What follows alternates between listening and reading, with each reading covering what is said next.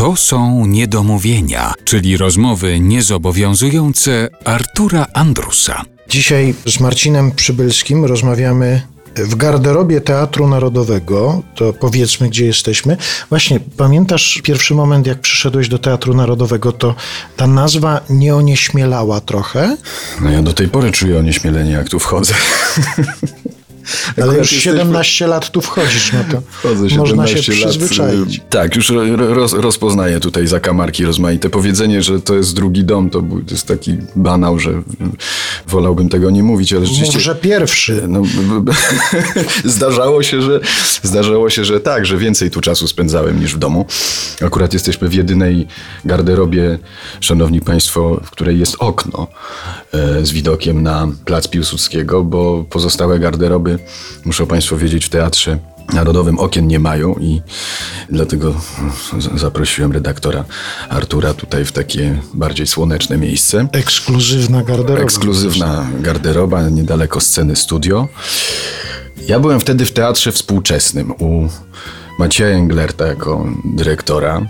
Zaraz po szkole teatralnej tam wylądowałem, zaciągnięty przez Maję Komorowską za kołnierz na rozmowę z dyrektorem. Natomiast zdarzyło się, że po dwóch latach tam bycia brat Macieja Englerta, czyli mój obecny dyrektor, a wcześniej opiekun roku, rektor, potem okazało się partner sceniczny też Jan Englert, y, zaprosił mnie do takiej sztuki, którą sam reżyserował. Potrzebni mu byli aktorzy, którzy grają na instrumentach.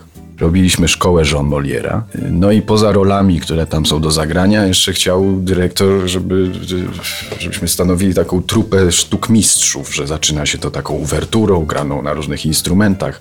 Maciej Małecki napisał bardzo piękną muzykę do tego. No i tak się stało, że gościnnie tutaj jeszcze przez trzy lata grałem, dopóki się nie okazało, że mnie dyrektor zaangażował 17 lat temu. Z tej szkoły żon takie wspomnienie mam, jak to aktor, jak, jak się mieczem wojuje, od miecza ginie, czyli aktor ma to słowo do wypowiedzenia.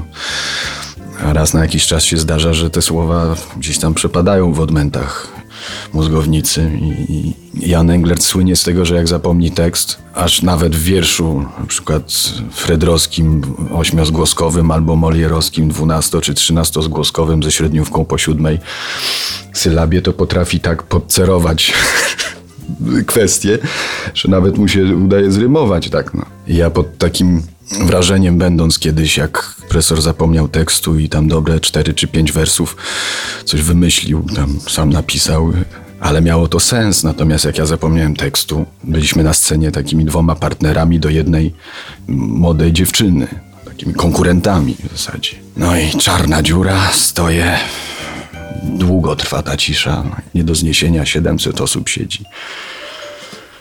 No i coś zaczynam wymyślać. Z taką ambicją, żeby jednak ta średniówka była zachowana, rym. Przypomnę Państwu Molière, tam XVII wiek, prawda? A to wszystko w anturażach nie współczesnych, tylko właśnie historycznych, kostiumach i tak dalej. I mówię, wpuściłem drzwiami moje piękne dziewczę przodem, wjeżdżając na tę scenę starym samochodem. No Molier, no po prostu Molier. Czysty Molier. Mina, którą wtedy zobaczyłem. e, Myślę tutaj o właśnie partnerze scenicznym, bo mieliśmy taką scenę dwójkową, czyli mina Jana Englerta niezapomniana. Nie odpowiedział jakimś własnym remem. Przecież mógł odrzucić od razu coś takiego. Z takiego myślenia nie wymyślisz prochu. Skąd Molier miał wiedzieć, co to jest samochód na przykład. I, i już. Gratuluję, Arturze. Wydaje mi się, że wtedy było tak, że ta kwestia zakończyła scenę.